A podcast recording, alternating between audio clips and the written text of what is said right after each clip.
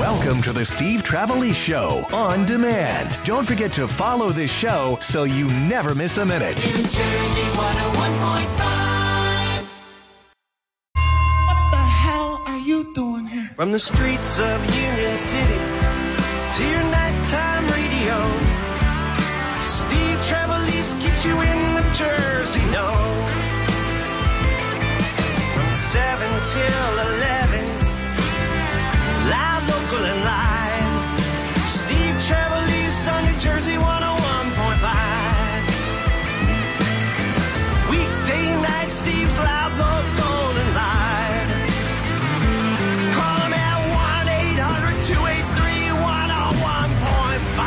And welcome to Thursday night in New Jersey. Steve Trevelise, you and me till 11 o'clock tonight. Uh, talking Jersey, taking names, which is what we do. A special number to get through is 848-221-8101. We, uh, we gave our regular phone number a vacation. Uh, the 800 number be coming back. We don't know when, but it's, it is coming back. Someday, girl, I don't know when. We're going to get to that place where the 800 number works. But until till they do and we walk in the sun, we'll just be here to talk Jersey. And Eric Potts is producing me I haven't tonight. been here since Sunday, and everything blew up between Sunday and today. See what happens when you oh, leave? My lord, See what, what happens when you leave? All the equipment blew up. Mhm. Man goes to Niagara Falls. How was Niagara Eight four eight four eight two two one eight one zero one is a number. That's a number. That's the number. Everybody just remembered one 800 No, no, not 800. 848. I know. I mean, everybody just remembered the other number. 8101. And the hard thing is, a lot of people have the other number just speed dialed into their phone. Yeah. So they hear, I want to call, and they're there. So what's Now the number again? 848 221 8101 because I was listening like uh, last couple of days and I'm trying to remember it to write it down for promos and I had to go back wait what was it again you know and I know people here Yeah, well, that 800 283 1015 flows so easily. This one's Don't 848 Oh, say the other number. You'll go eight right eight four. What was that number? Right. 848-221-8101. You're going to need it. Uh, did you ever think? Now I don't know who the hell voted for Governor Murphy for reelection. Uh, for the life of me, I have no idea because this is the number one radio station. This is the number one talk station. This is where people come to talk Jersey. No one ever comes in here to talk about the praises of Governor Murphy. Yet he got reelected. I know the first time he got elected was because his name wasn't Trump and his name wasn't Christie, and they just wanted somebody else, and it happened. The second time, Ciattarelli almost beat him.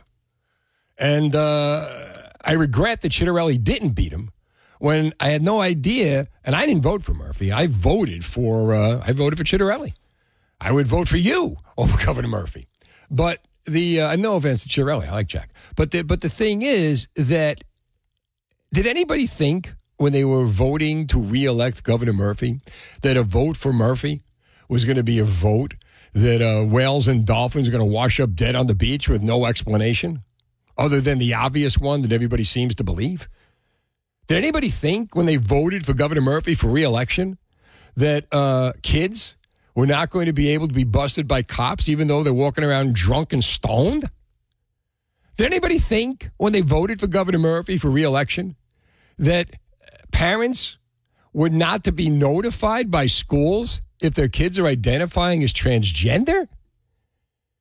Excuse me. I I wish there was a window here I could open so I could scream out WTF.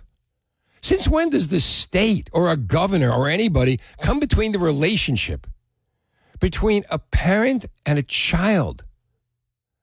Well, it's not happening in Marlboro. It's not happening in Middletown, where Murphy lives. He's suing his own town.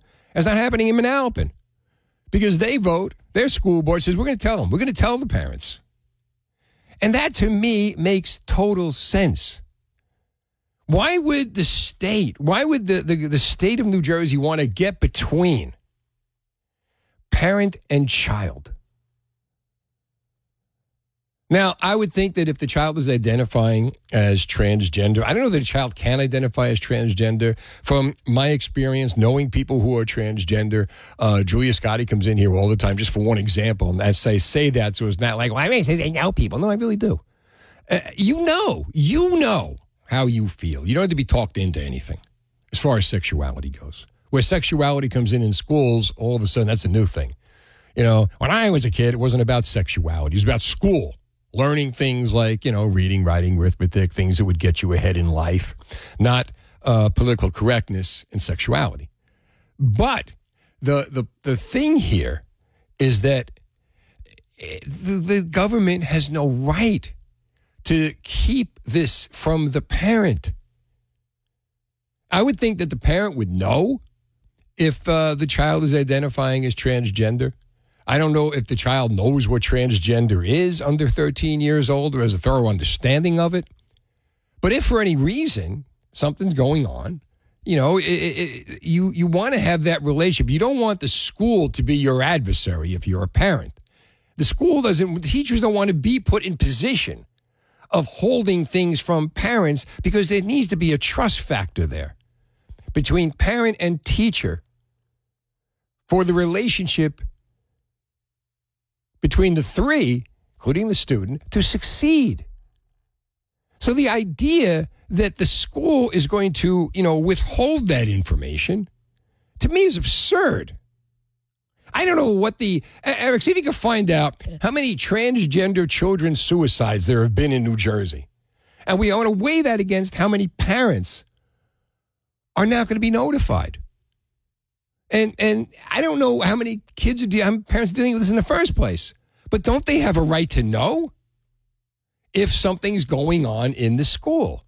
And then they get a right to a right, their right to deal with it. You know how they see fit according to the law. 848 221 8101. I, I, for the life of me. And and now the next thing that comes out about this, as I said, Marlboro, Middletown, Manalapan, you know, they're defying the rules on transgender students because they're going to tell the kids, they're going to tell the parents of the kids who are identifying uh, different than their birth sex. And Governor Murphy's going to take action. What's he going to do? Oh, well, they could hold financial aid. Now it's going to be a money thing. Really? That's where you're going to threaten people with holding money? What the hell kind of a governor is this? What the hell kind of a man? 848-221-8101. Uh, Chris is in Roselle on New Jersey 101.5. Chris, how you doing? You know, Steve, I was hot about this since you posted earlier today on Twitter about it, and I was trying to think of a perfect analogy for this, and this is what I came up with. Good. Does the school tell the parent that the child has a peanut allergy, or does the parent tell the school that the child has a peanut allergy? It's up to the parent, right? Yeah. So in this case, the parent would have to know. Why would the school be the first to know about this? Well, if the if the if the, I guess the, their point is Eric, answer the phone. I guess their point is that the child uh, it doesn't want to tell the parent or is uh, too inhibited to tell the parent. I'm guessing. I don't know. I I, I don't know. That, that's what they're saying out of fear. They they feel they're protecting children in this situation from Well, their in parents. that case, you must absolutely inform the parents. So if if the if the teacher is the first in to know on this, then absolutely that must be conveyed to the parent. But again, I, I think you're talking about such a small uh, a bit of sliver of a of a pie graph that would be in that in that category. I Hmm. think uh, in most live in most households, uh, the parents would know. I, I would think so as well. Chris, thanks for the call to New Jersey 101.5. What do you think? How do you feel about this? Now's a lawsuit. You know, now the, the state is going to sue Marlboro, Middletown, and Manalapan. Middletown, where Governor Murphy lives, over whether or not parents should be notified by schools if their children, their elementary school children, K through 12, or, you know, K th- are acting, K through 8, are acting uh, as transgender identifying with a different sex. Where are you on this? 848 221 8101. It's a special number. Please call. I got a Twitter poll up. Here's New Jersey 1 101.5 fasttrap.com. Let New Jersey 101.5 fill your tank this summer. You can win a free $100 gas gift card from Hackensack Meridian Health. Download or visit our free New Jersey 101.5 app and enter it today for your chance to win. All right, Steve Trevelise. So I got a Twitter poll up here. Should elementary school parents be notified if their children identify as transgender in school? 91% say yes, 9% say no. And uh, this is 57 votes. I put it up as we went into the break. So where were you on this? Uh, special number 848 221 8101. Were you at the meeting? Were you at any of the school board meetings in Marlboro, in Manalapan, in Bricktown? I know there were a lot of there's a lot of yelling and screaming. I know fights were breaking out over this.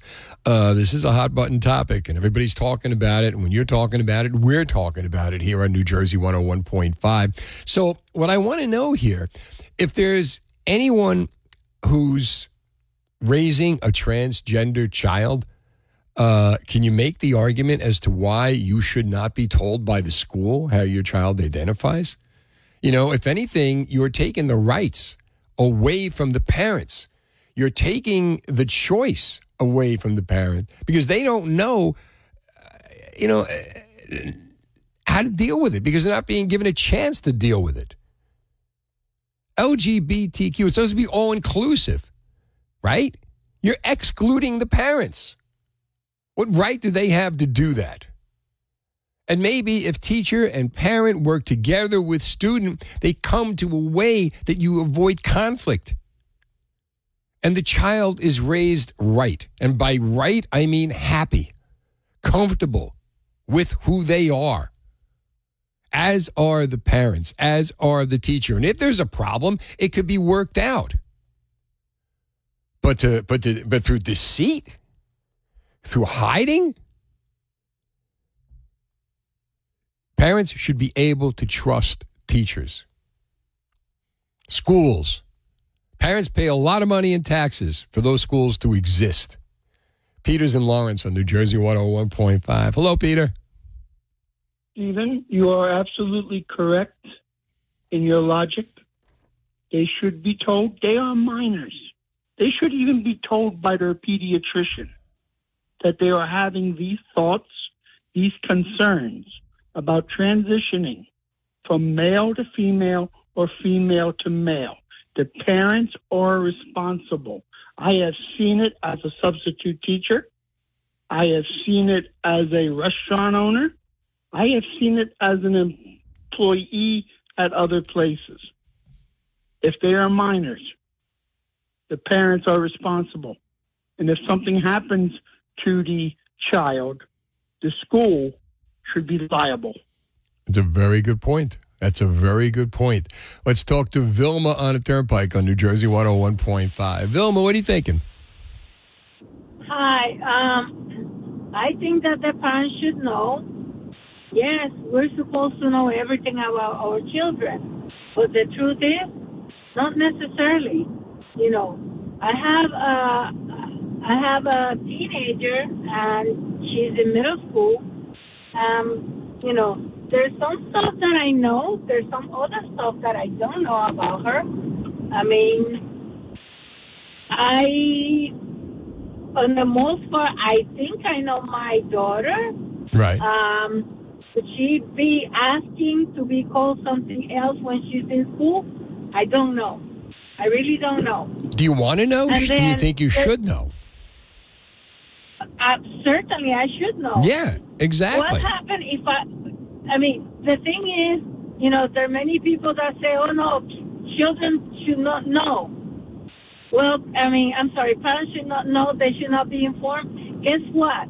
If there's something happening with my child, you know, God forbid, yes, I will. Um, I, you know, I'm sorry, but I do have a, you know, I don't, I, I don't agree too much with, you know, changing sex, saying that. But hey, if that's what they feel, I will, you know, I will be with them in whatever they think. But you know, right now that's not my thought. And you know, right what? now, you're not even given I- the choice. Maybe I won't be saying, maybe I won't be saying things that are not so nice. You know. But you need to be given the choice. time to change my mind. Yeah. It will take my time. Not only that, somebody mentioned something about um, shouldn't the parent know uh, who, what was it? Something related to um, food allergies. Yes, the parent should know about that. But also, when there's a problem in the school, the school do call the parents. Oh, they tell when your kid is not behaving good. They do say that. How come they cannot say something so big as that? That's a What good is- question. That's a good question. And thanks for the call to New Jersey 101.5. This is where we are. You know, uh, the law in New Jersey is that pa- uh, teachers, schools are not allowed to tell parents if their child is identifying in school transgender. You know, uh, if they want to, uh, you know, the difference between the bathroom they're going to use, how they're going to conduct themselves in school, they are not to tell the parents. I don't believe that teachers and students and, and schools, rather, should be holding anything from parents. If anything, they should be working with parents in the best interest of the child.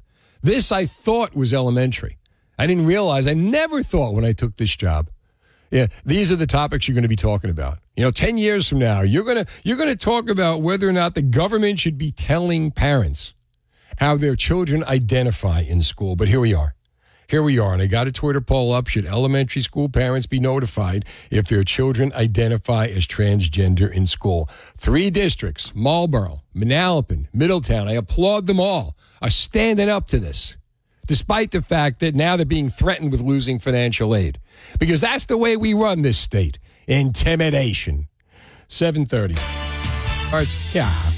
Also, Ciocca dealerships in Flemington, New Jersey experience the difference with 16 unique brands, part of the Ciocca family with 41 dealerships, 25 brands, 10 collision centers throughout Pennsylvania and New Jersey. CioccaDealerships.com. So I'm told that tonight is the night that uh, most of the graduation ceremonies are taking place uh, throughout Monmouth County. And uh, here we are talking about whether or not parents should be notified if their kids identify as transgender in school. So imagine, like, if this holds up, the surprise parents get when they go to graduation and they see their child marching down the aisle. Uh, what is going on? What is going on? I'll tell you what's going on. What's going on is that um, in Marlboro and Manalapan and Middletown, they have voted to defy Governor Murphy's order, uh, the state law that uh, parents are to be notified. The law is that they're not. The law is that if you send your child to school in New Jersey and they leave you dressed one way, go to school and decide they want to be called something else, they want to be treated as somebody else, they want to identify as a different sex, the school has to go along with it. And uh, that's the deal. The school has to go along with it.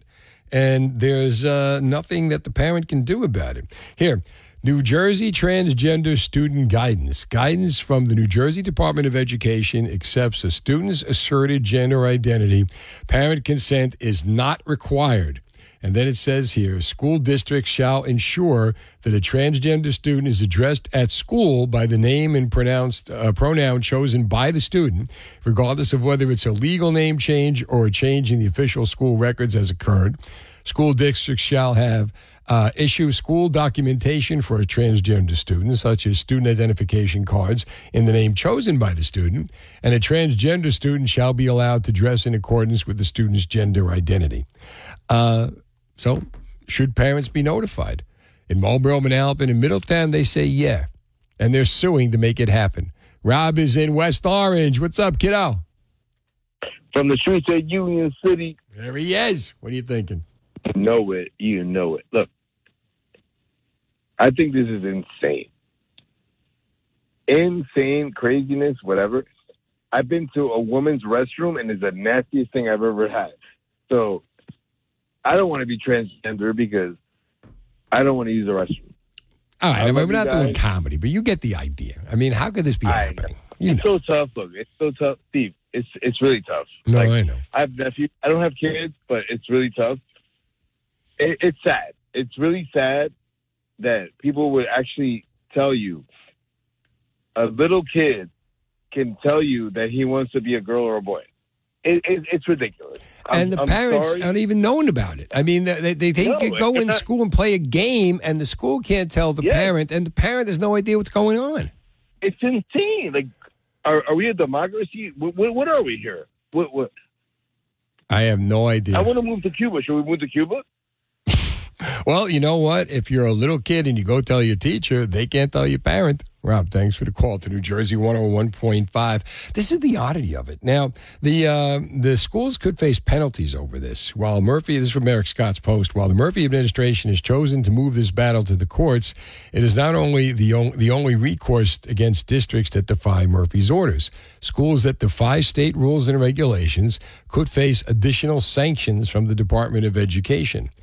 Uh, now, under the New Jersey Administrative Code, NJAC 6A212, the New Jersey Commissioner of Education is given broad powers to enforce school law and State Board of Education requirements.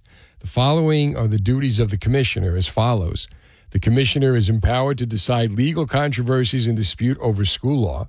I mean, there's a whole bunch of things over here, but the penalties that they could face the first step would be warning the district if they did not comply, they would face intense monitoring from the state. Further defiance could trigger a partial or even full scale state takeover. A takeover would cede all local control to the commissioner and uh, his or her designee. And they could withhold financial aid. 848 221 8101. How do you feel about this?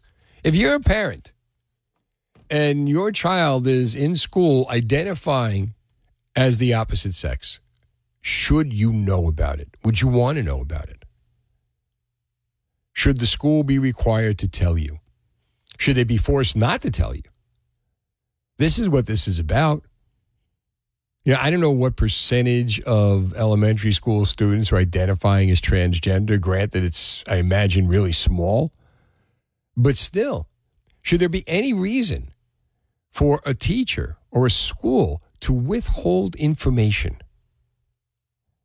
critical information about the child from the parent. And if the parent uh, has the knowledge, then they could work together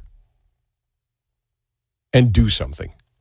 You know, maybe the parent could come up with understanding. Maybe the parent wouldn't be accepting at first, but maybe as time and work, you know, goes on, they would be accepting. How many people have lived that story? I don't know. I have two 16 year old sons I'm very proud of. I would want to know what's going on in school.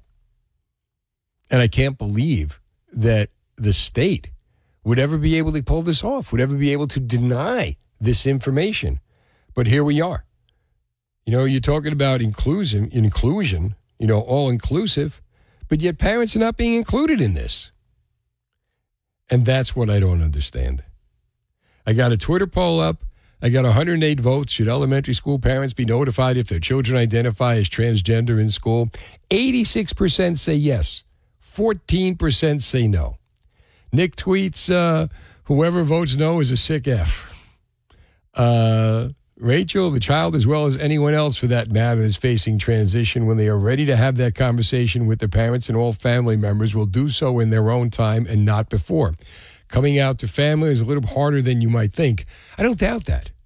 But if it's easier to come out in school, even if the parent doesn't say anything, the parent should know what's going on. These teachers and school board members don't have kids. I don't know about that. But I know that when this lawsuit comes about, if they get anyone, if there's a jury, they get anyone, the jury or anyone in the court that has kids, I think Marlboro and Middletown and Manalapan win this thing. And Governor Murphy and and the band of renown are suing. So where are you? Special number. Give me a call. 848-221-8101. Should the parents of kids who identify as transgender in school be notified by the school as to what's going on. Every 15 minutes on New Jersey 101.5, Steve Trevelise. Asking the musical question Should uh, elementary school parents be notified if their children identify as transgender in school? Why wouldn't they be? Why would, why would they not be? Is what I don't understand. Somebody call and explain this to me. I got a Twitter poll up 113 votes, 86% say yes, 14% say no. Uh, there's been a lot of talk about this in the last uh, couple of days at various Board of Education meetings.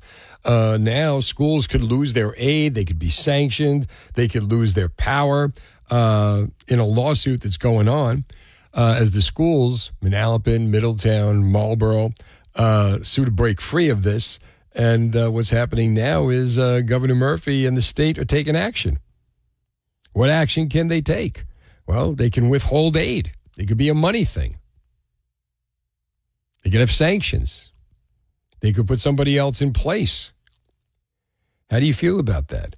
But most importantly, why? I don't understand. Somebody explain to me the logic. I really thought I'd get more calls on this. I'm really shocked that, you know, social media is exploding, Twitter's exploding, not a lot on the phones, which is surprising. But tell me what you think. 848 221 8101. You know, a lot of people talking about this. Here's your chance. Here's your forum. Here's your chance to get on and tell the world exactly how you feel. And tell me why this is a good idea. If the parent doesn't know, the parent can't act. The parent can't fix it. And what I mean by fixing is the relationship.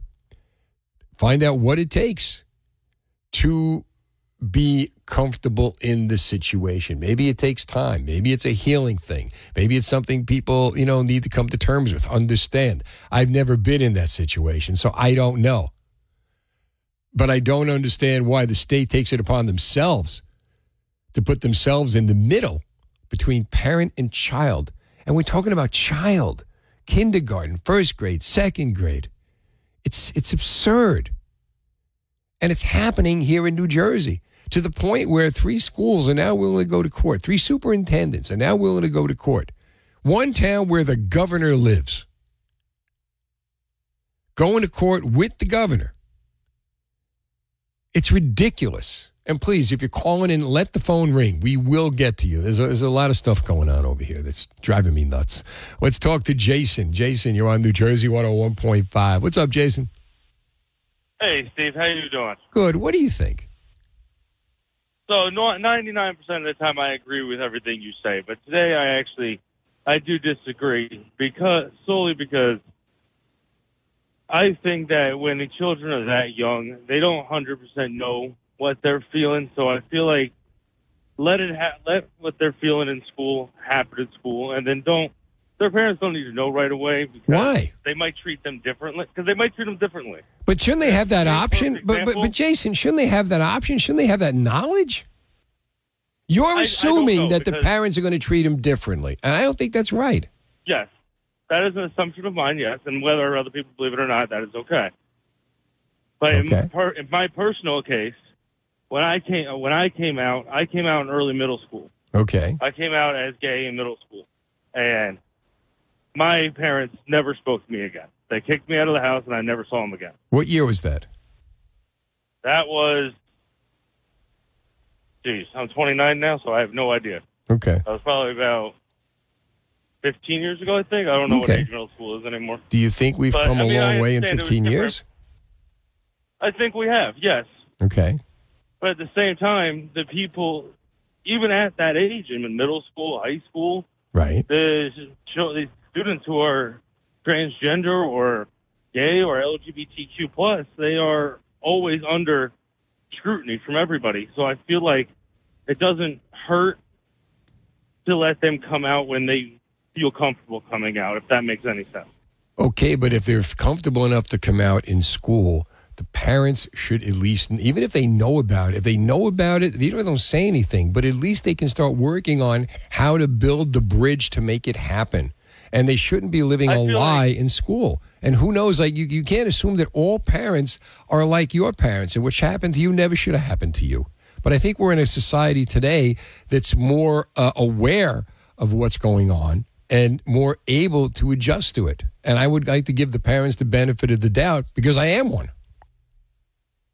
And I, and I, I actually agree with you on that aspect to where if we allow, if the students are, if the parents of the students are in, indeed informed, if the, if it does switch the, the ruling around or whatnot, right? If the parents do end up becoming informed, I think they should implement, implement programs in, in schools to help with that transition because, you know, we're still not at the point in society where people understand that mind the mindset, That I agree with. and you don't want you don't want some someone trying to force their child into something that they don't feel comfortable. Now, you know what, So Jason? child- That's a good point. The- and you know what? Exactly. And that that's a good point. And not only that, but that can be a beginning, but it begins with the parents knowing. Jason, thanks for the call to New Jersey 101.5. All right, here's what, here's what I want to know from you. A special number now 848 221 8101. Uh, I can get you on if you call right now. Should the parents be notified if their children, their elementary school children, are uh, transgender in school but not at home? Right now, the school's being prevented from notifying the parents. And now uh, there are three schools, three districts, Marlboro, Manalapan, and Middletown, involved in lawsuits over this because the state's coming after them. Should they?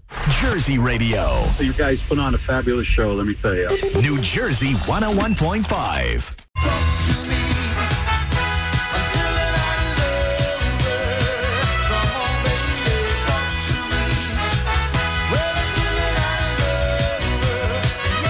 Yeah, yeah, yeah. Steve Trevelise talking to you on a special number this week.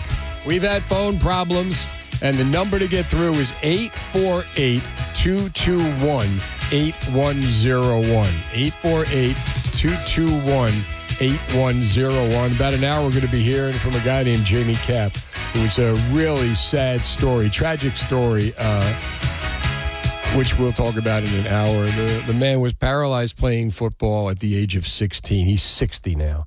And uh, we'll talk.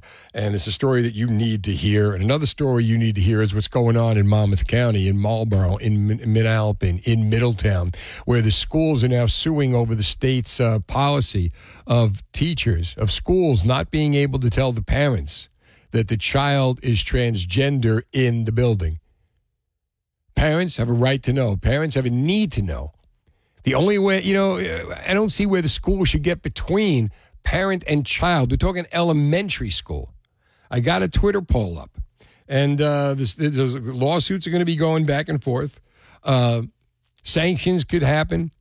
Denial of state aid could happen. And keep in mind, uh, Governor Murphy lives in Middletown. So this poll's got 138 votes. Should elementary school parents be notified if their children identify as transgender in school? 138 votes. 88% say yes. 12% say no. There have been fights breaking out at school board meetings. Cops have been brought in. I want to know how you feel about it. Special number, please get on 888 221 8101. D is in Pennsylvania. D, thanks for waiting. How are you? It's good. How you doing? Okay, what are you thinking?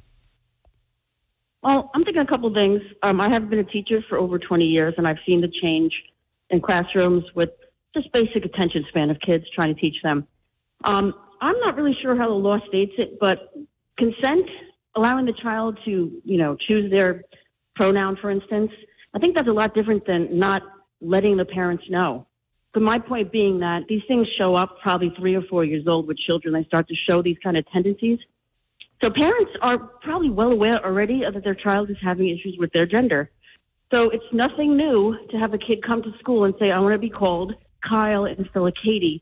And, and it, the whole point of school again is what? To get kids to learn. Right. So if you're going to turn around to a child and say, no, we don't want to call you Kyle, that kid is going to have resentment. He's not going to be open and willing to learn. So I think it's actually pretty smart. And considering New Jersey said something about New Jersey earlier, but New Jersey is like the best state in the nation for education. So if they've worked it out to say, let's let the kids have consent, parents probably already know. But we're not There's saying really that. nothing happening. They're not denying the child. My point is they should tell, even if they should allow the child, but you have to notify the parent. Even if the parent chooses not to we're- say we're anything. What? We're in the law, but where in the bill in the law does it say that the, parents will not be notified? I mean, That's the law. That's the law in New Jersey. The parents are not to be notified. That's the problem. That's the law. Because what you you read was specifically different. It just said the children do not need consent. Children do not need consent to say to their teacher, "I want to be called this name. I want to be." No, no, they can they can say to the teacher, but the school cannot tell the parents. That's the law. Here we go. Transgender student uh, guidance. Uh, guidance from the Department of New Jersey to accept accepts a here we go. Guidance from the New Jersey Department of Education accepts a student's gender identity. Parent consent is not required. So they're not to tell the parents. Right. So that's different than saying we're going to withhold information from you. That means the child can come to school and say, listen, I want to be called Kyle. Okay. They don't have to write a letter to the parents because guess what? As I said earlier, parents already know. They live Okay, well, here, here, know all the right, here, here's what I'm saying. There are three school districts that are suing because the school boards have ruled that they will tell the Uh-huh. parents. And the state is suing Marlboro, Okay. Manalapan, and Middletown because they have decided Right. their policy is to tell the parents. So the law is not to tell the parents. That's what it comes down to.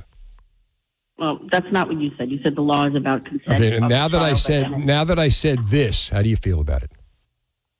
Um, that's fine. I mean, I think that they're overreacting to something that's probably already common knowledge to the. No, but you, but the do you, but should the parents be able to? Should the schools be telling the parents? Uh, well, it's kind of tricky because I think that if if if this listen, I, I've been a teacher for twenty years, I heard. and I've seen that if kids if the kids' trust is is betrayed, and they feel like they want to have that. What about the parents' to trust called- betrayed? They already know. Oh, wait, but if they already know, this wouldn't be an the have issue. No idea. All right, Dee, thanks for the call to New Jersey 101.5. If they already knew, it wouldn't be an issue. But if they already know, either way, they should know what's going on in the school when they send their children there. John is in West Trenton on New Jersey 101.5. Hi, John. Steve, what what is wrong with people? You want it you sat around for two and a half years. You sat around for two and a half years and let them put masks on your kid's face. You made them put that poison in their body, and now you want to have them not tell their parents what's going on with their kids. These kids are minors. You can't. I, what is wrong with these people? This what didn't that last lady understand? What you were trying to say? They want to. You, they want the state to keep information from the parents. What? The state who pay the, the parents who pay the taxes in order for the school to exist. If we tripped and fell we were in school, they would call our parents and tell us what happened. What what is with this gender thing? Why do you people want the state to control your kids? Why do you want that? Well, it's just What about is the going idea. on in this state, in this country, with this transgender garbage and these pronouns? Yeah, but John, John, it's not garbage. It's not garbage. Uh, it's it's very real, and it requires a lot of understanding. And parents should be given the chance to have that understanding. It should not be assumed that the parents of kids who identify as transgender are evil and should not be known, should not be notified as to what their kids are doing. And it's sad. It's sad that three schools, three school boards, Marlboro, Manalapan, and Middletown, have to spend time and money in a lawsuit because they want to do simply what's right. Notify the parents about what's going on with their child. It's even sadder that the state and this governor and this attorney general would try to get between the relationship between a parent and a child and a school. You know, it's a bond of trust. My son's 16, you know, and my wife is uh, constantly emailing back and forth with the teachers to know what's going on with the kids, to know how to help them, to know how to get them through school, how to get them passing grades, how to, you know, help them study for tests. And if there's something going on in the school, if there's something going on with the child that the parents should know about, and that's pretty big, they have the right to know. Special number. What do you think? 848 221 8101. Once again, 848 221 8101. Larry, hang out. I want to hear what you have to say, and I want to hear what you have to say. I can get you on if you call right now. I got two slots open. This is the time to call. Here's New Jersey 101.5 Fast Track. 8 e veterans. Due to weather conditions, the live broadcast of the Dennis and Judy show tomorrow morning at the Steel Pier in Atlantic City has been canceled actually postponed. The new date for the show is next Friday, June 30th. Enjoy Fun in the Sun with Dennis and Judy starting at 10 a.m. as we celebrate the Steel Pier's 125th anniversary. See you Friday morning, June 30th, next Friday in AC. First day of Steve's vacation. All right. Special number 848 221 8101. I got the Twitter poll up. We retweeted it through the radio station and everything. 152 votes. Uh, should uh, elementary school parents be notified if their children identify as transgender in school? Uh, 89% say yes, uh, 11% say no. Marlboro, Manalapan, Middletown, I applaud them who basically say their school boards, we're telling the parents. We don't want to hear about the policy. We're telling the parents. And the Murphy administration, we're suing those schools. And they could take away aid from them and they could sanction them. But this is how important it is to them. And again, I applaud. I never thought I'd say I'd be applauding Marlboro. I applaud Marlboro, Manalapan, and Middletown. I still live in Marlboro. Uh, your thoughts? Let's go to uh, Kelly is in Robbinsville on New Jersey 101.5. Hey, Kelly. Hey, how you doing? Good. How are you? I'm great. You um, sound I just want to clarify. I am. I'm good. I just got done playing softball. We won. You won? It's fun. Did you get hits? Yeah, we won. Did you get any hits? We're undefeated. No, I just did the books. I didn't feel like putting on my cleats tonight. Oh, okay. All right. You did the books. So what do you think? Anywho, so I think that I think there's a confusion about them not wanting to tell parents versus them not required to tell parents. So uh, maybe teachers have an open dialogue with parents regardless, which I know firsthand because I have a great open dialogue with my sons who used to be my daughter's dialogue with her- his teacher. And she wasn't required the teacher wasn't required to tell me but it came up naturally because we care about our kids Right. so there's a difference between you're saying that these townships that are suing the school are suing because they're, They're not going to allowing their teachers. You, there's, there's a difference between not allow it, like require. There's a difference between a requirement and an open dialogue with parents. For basically, at that young of an age, is a nickname versus it's not even about sexuality. It's about gender, and you know, not that it's an easy thing to do. Trust me, it's a very delicate situation. I'm going through it right now with my child. Do I want to accept the fact that my daughter is now my son? You know, it's not up to me. And you know what? It shouldn't be up to the schools to determine that. We like legislative It should be up like, to the schools let it to be tell natural. the parents No, as to it what should- they're doing. The, the it- parents it- need to and know, it- and the schools I should don't tell disagree. the parents. I don't disagree. I don't disagree. And it is up to the schools, and it is up to them, and they're doing it in the way that they feel is best suitable in an environment for education. Okay, then why is the Murphy administration suing these schools because they're going to tell the parents? They're suing these schools because they're trying to break the statutes and require things that aren't required, that are just naturally done through parent parent teacher conferences. You don't require what a teacher tells your kid at a parent teacher conference. You don't require a teacher. Okay, but I'm re- I'm required. notice listen, when they why, why, their Kelly, pants. Kelly, why are we why are we screaming? We're having. I'm, I'm talking low. We're having a nice, calm I'm sorry. conversation. You're right, Why you're are you right. freaking out? You're right. Come on. Okay. I believe. Well, okay. If you want to make me to be an irrational, I'm calm. I'm not making you I be anything. You're the one that's screaming. I think. No. Okay. I am not screaming anymore. Okay. I do agree that parents should be aware of what's going on in the classroom. That's all I'm saying. And what's going on in the classroom So is that the child they- is why is there- identified as transgender. And now the, the schools are saying we're going to Well- tell the well- parents, and the governor is suing them over it. Where where are we Bullshit. disconnecting here? Don't say that because I have to dump you. You know, I keep her on, I let her talk, and then, then it gets to the point after the freak out comes the obscenities. And you can't have that. This is a radio station, not some Jersey street corner. God. All right, let's go to uh, Larry is in East Brunswick on New Jersey 101.5. Hi, Larry. Hey, Steve, how are you, brother? I'm good. You? Yeah, I'm hanging in there, man. Okay, what are you thinking? All right, so very simple. First of all, my personal opinion is nobody in that age group even knows what their sexuality is. You know what I mean? It's- Agreed. It's a and it's scary a because of that. It's a little, little bizarre to think these people in this age group like really know what's going on at that point. But let, let's let's assume they do. It would be really Be a hell of an crazy to cut the. It would it would be crazy to cut the parents out. Right. I, I I would never want to cut the parents out of the conversation because even if you, uh, when I was a, little kid, you know, we're going back many many years ago. So if you grew up in the seventies or or eighties, Right. the parents were even involved back then. Right. Even back then, the, the school would call.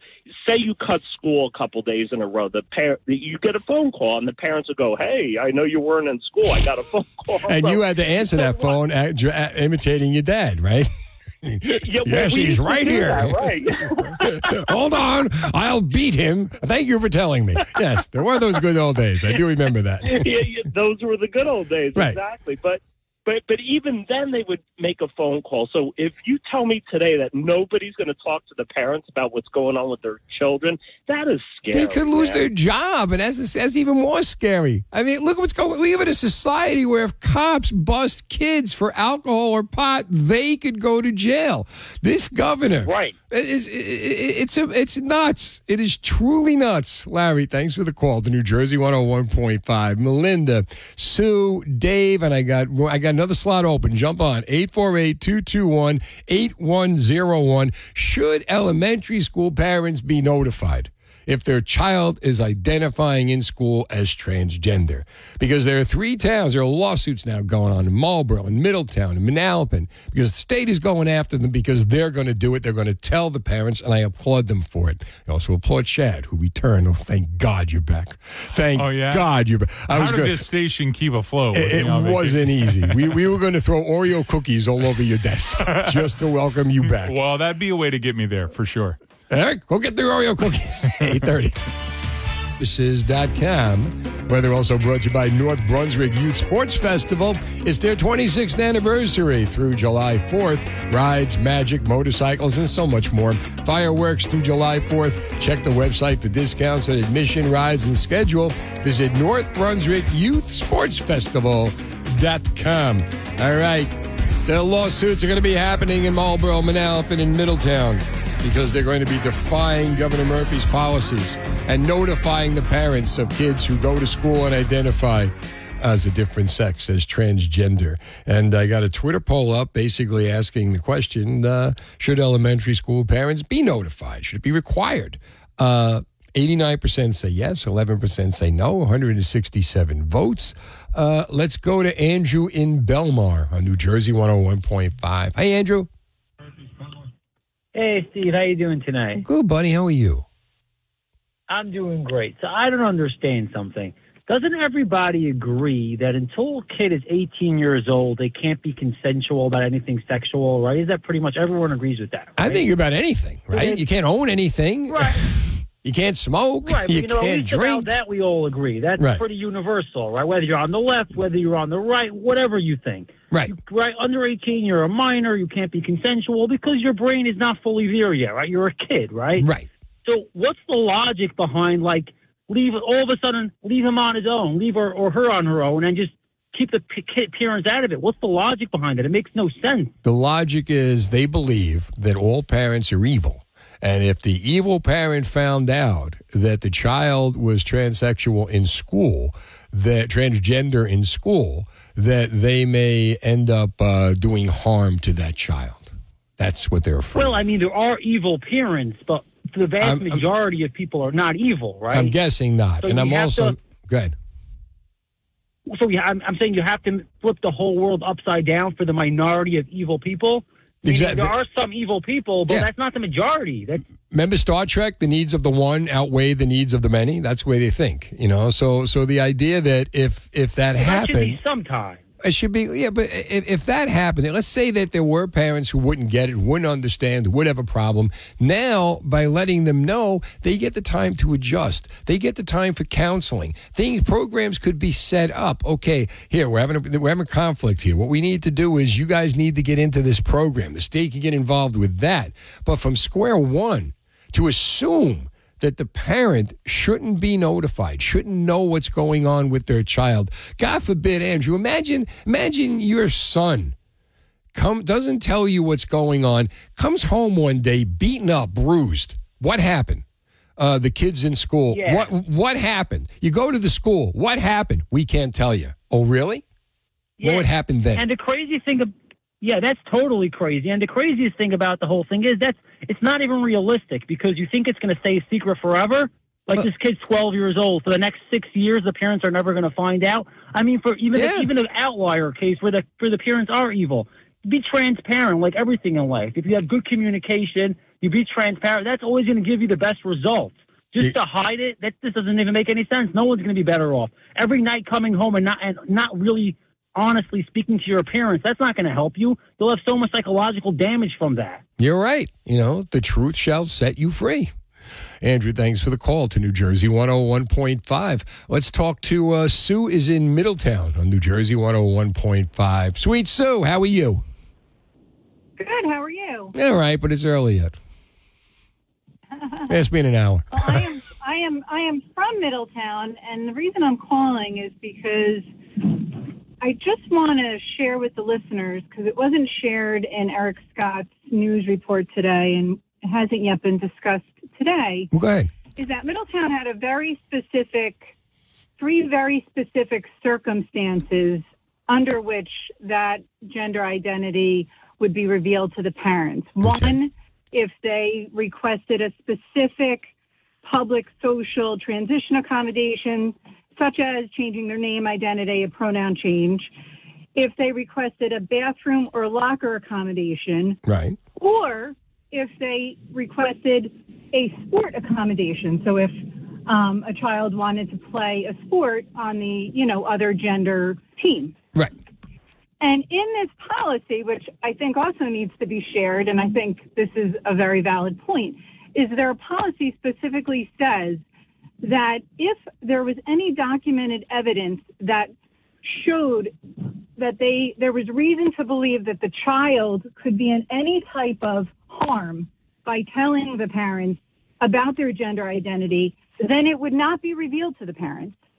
So I think How would they know that? Came up with a very well. I think if it's something, I'm assuming like if it's something that the child shared with, like say, a counselor, like I don't want to tell my parents because they said, you know, I know how they feel about this, and they have said or expressed opinions, you know, in a certain way, in a certain fashion, and then you know they would have an idea of maybe how that information would be received. But I think it's just really important that this get pointed out because you know, the governor's policy is just a blanket, you can't do it. And what Middletown was trying to do was say, well, in these specific circumstances, because they're very important circumstances. Right. I mean, if someone's trying to use a different bathroom, and, and if that is a is something that the child struggles with because it's not well received by other students, or God forbid there's an issue in the bathroom, Right. or if a child wants to play on a on you know if they're a, a female that's now identifying as a male and they want to play on a male sports team and they want to try out for that and the school is going to allow them to do that these are like big things that I, I think are are so relevant to a parent being informed about and i think it's just important for all of the listeners to understand that and and so middletown kind of said you know i don't know the background you know how the policy came to be i'm just assuming that these were specific situations that they must have encountered across their 17 schools, you know, with students. And they're like, we can't tell the parents, but they want to use the locker room for the boys or the girls. And, you know, that's Here, this is from gender. now. And uh, it becomes very complicated. So Governor Murphy's policy, the state's policy that's a very blanket, like under no circumstances can you share that information with a parent, I think is just very irresponsible because these children Are they now? Wait a minute. Uh, Can they share? Now wait. Hold on, Sue. I, I Sue. Can we talk, or we just? I, I let you go. Can Can we have to have a back and forth here, right? Okay. So I mean, according to now, if you read Eric Scott's post on NJ1015.com, he talks about that. The question is, should they? You know, can the should the parents be notified? It's very very simple. I believe they should. Do you? What, what do you believe? So, so- no, so do I. Okay, thanks for the call to New Jersey 101.5. It is really that simple. Check out what Eric Scott wrote at nj1015.com, and you'll basically get everything that Sue just said. It's summer. Are you missing out on activities you love? Taking a walk on the beach or a swim in the ocean?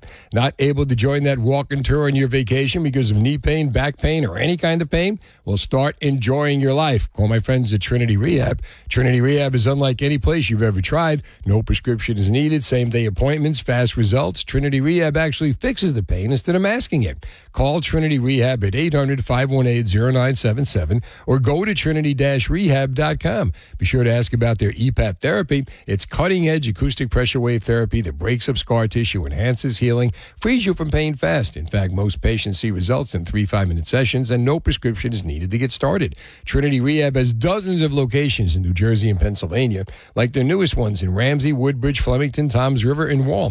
So you know there's one near you. For more details, visit trinity-rehab.com. That's trinity-rehab.com. Carls.com. New Jersey 101.5 giving you a super summer family fun day. You can win free passes to Casino Pier and Breakwater Beach. Just listen at 9 a.m., 2 p.m., and 5 p.m. for the secret code word. Enter it on our New Jersey 101.5 app for your chance to win a free family four pack of ride and slide passes. There's three winners every weekday. Thanks to our sponsor, Casino Pier, Breakwater Beach, and Seaside Heights.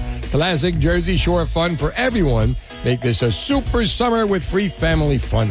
From New Jersey, 101.5. Simple uh, Twitter question here 184 votes. Should elementary school parents be notified if their children identify as transgender in school? I wrote it so fast, instead of T H E I R, I wrote T H E Y R E. And fortunately, I'm in uh, Twitter world where people can point that out to me, so I, I apologize.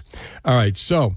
Uh, your thoughts on this. And now, uh, this is from the patch. In Middletown, teachers are now required to notify parents if a school, uh, if a child seeks to officially go by a different name or gender pronoun or use a different bathroom in school. Marlboro, Manalapan, Englishtown regional school boards approved cinder, similar transgender policies uh, last week. Now, uh, this is from the Attorney General. On June 20th, 2023, the Middletown Board passed a revised version of its policy 5756 that discriminates against transgender students and certain gender nonconforming, non binary. Um, Gender queer and other gender expansive students in a clear violation of New Jersey law, uh, wrote the Attorney General in his lawsuit against Middletown. Outing these students against their will poses serious mental health risks, threatens physical harm to students, including risking increased suicides, decreases the likelihood students will seek support, and shirks the district's obligation to create a safe and supportive learning environment for all. Uh, Melissa is in Asbury Park on New Jersey 101.5. Hi, Melissa. Melina, thank you.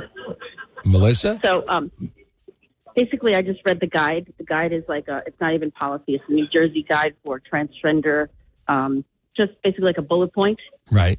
saying that the, cons- the, the the idea about the consent is is not that they're holding it from the parents. From what I understand, it's just that they want to give their kids the equal equal rights to be able to express themselves. Now, if in schools, what they're trying to do is avoid any kind of child upset, lawsuits, etc. When a child will say, "Well, this teacher didn't didn't like me. This teacher didn't do this to me," and that's what's happening. So this is kind of like a protection, but you're talking about a whole new addendum to this about not allowing the parents know, and I think that that's just you know you're just creating some more drama to something that's not even that's not even been stated. The parents are not required. They should be. I mean, the te- the teachers are not required. They should be telling the parents what's going on. That's the way I feel. Right, but there's nothing in this, this guide saying that if the parents call in and say, by the way, is my student wanting to use the, the you know, the opposite bathrooms or something of that nature? There's nothing in this guide, Well, not even well this is the thing. Marlboro, Manalapan, and Freehold, uh, Marlboro, Manalapan, and Middletown are now saying they're going to Right. notify the teachers. My question is, should they be Notify notifying the or the teachers? Yes. the teachers Do the you parents. think they notifying the parents? I'm sorry. Should they be notifying the parents? Right. Well, I mean, How do you feel about that? I, there's no, the, well, if the kid, I would think that that should be yes allowable as long as they're under the age of 18. Well, the that's what I'm saying. But now, but they're not required to notify them, and I think they should be. That's my point. Who's not required to notify them? The school is not required where to is that in the notify the, parents. Uh, hold on, I'll get it for you right now. Hold That's on. not. Hold on, I'll get it for you right now. Go on NJ1015.com. Let's do it together. Go on NJ1015.com. New Jersey Guide, I have it. I have it. The New Jersey you Guide for Jersey transgender, Guide. whatever. All right, hold on, hold on, hold on. I got to find it. Uh, once upon a time, we had computers here. Okay, here's the deal. I will get it for you right now. All right. And I don't Mhm. understand. I'm, ha- I'm actually having a problem with my phone, and I apologize. But it says the parents, the parents are you do not, you're not required to notify the parents. Where? What? what read it to me. I swear to God, I'm really trying. All right, hold on. Uh, Okay, so you know. I get I get the sense that it's almost like a media like a media firestorm. They're trying to to just kind of lean further as further right as possible to get their agenda. fulfilled. No, no, no. That's Well, not. That's that's, uh, honest to God. Not that's honest to God. Not what it is. I'm going to give it to you. Give. Oh, here we go. New Jersey. Son of a New Jersey transgender student guidance. Okay, guidance from the New Jersey Department of Education accepts a student's Mm-hmm. asserted gender identity. Parental consent is not required. Are you reading that? Right. Well, yeah, so am that's I. consent. That, but it's not. But it's not saying the next line doesn't say and parents do not are are are held against being notified. There's nothing that says that. So I don't understand where this is coming from. Okay, so then why are the schools suing? Because they're they're being sued because they're going to Because tell the like parents. just like the whole, just like the curriculum based, the sex ed curriculum based, which people didn't read actually actually read. They just jump to conclusions and they make these. these make Okay, but biased- why are there three sort of, like- lawsuits going on over this? Melissa, I got to go. I, I, why are three cities suing over this? All Jersey, all the time. Thanks for letting me vent. I appreciate it. New Jersey 101.5. Whatever gets you through the night. It's alright. It's alright. That's all right. Steve Trevelise and you hanging out till 11 o'clock tonight. Eric Potts is here producing me. Eric, who does the weekends here on New Jersey 101.5, is producing me. Good to have you here. Good to be here. Back from Niagara Falls. Great to be here. You know, In a um, barrel. The uh, Slowly uh, I turned. Yes. sir. I can't imagine how bad this is going to be over the weekend with all the problems you're having tonight. Well, what you doing? I- I- I- Only me. Only me. I got. We have no computer here. We have no computer. I'm working off a friggin' iPhone, and the iPhone is screwing up. And the up. phones are cr- horrible. While I'm trying to have this conversation, the phones are screwing up. Basically, I'm saying, should parents be required? Should parents be notified? Should it be qua- required that schools tell them Here's exactly what's going on? And Here's you had a great idea. Go ahead, tell. Just you come into school, the schools de- develop some sort of some sort of uh, waiver. Parents sign it; they don't have to be notified of anything. But if you don't sign it, that school should tell you anything and everything. It's- Anything it's and my kid; it's not the school's kid. I want to know what's going on. It doesn't mean that I, you know, the, the one person who called said that you're going to you're going to assume. Or she is the parents already know. Don't assume what a parent knows and doesn't know, because you you can't assume that the kid could be hiding it at home, and that's an issue if the kid's hiding it at home doesn't you know doesn't feel that he can come out to his parents. Let the teachers talk to the parents. Let the parents understand what's going on, and let the parents make a decision. At, you know what they're going to do with their kid. It's the their parents' kid. I right. You, to know. Yeah, and you need to have. I understand. You know, it's transgender and it's a touchy subject, and and I I don't have a problem with the transgender. I just have a problem with not telling the parents. Exactly. It's just simple notification. The parents need to know. But on to something different. It was November 4th, 1979, that Jamie Cap suited up to play football, coming off an injury, and uh, he wasn't even going to play that day. But he did for his team, who was trying to remain undefeated. And it was. Uh, Manville versus Bound Brook. And Jamie Cap got hurt in that game. He got paralyzed in that game. And uh, that was then. And, you know, we've talked to Eric LeGrand on this show. We've talked to Mikey Nichols on this show, paralyzed as a hockey player. Well, now Jamie Cap is 60 years old. And all the fundraising and all the, you know, all the help that was uh, supposed to happen uh, didn't. It's run out at this point. And there's a GoFundMe page to try to help Jamie Cap. And Jamie joins us now on New Jersey 101.5. Uh, hold on, I got I got to do it this way. I'm sorry, I, I keep looking at the wrong thing. Jamie, how are you? Jamie, can you hear me? Yeah, I can hear you, Steve. How are you?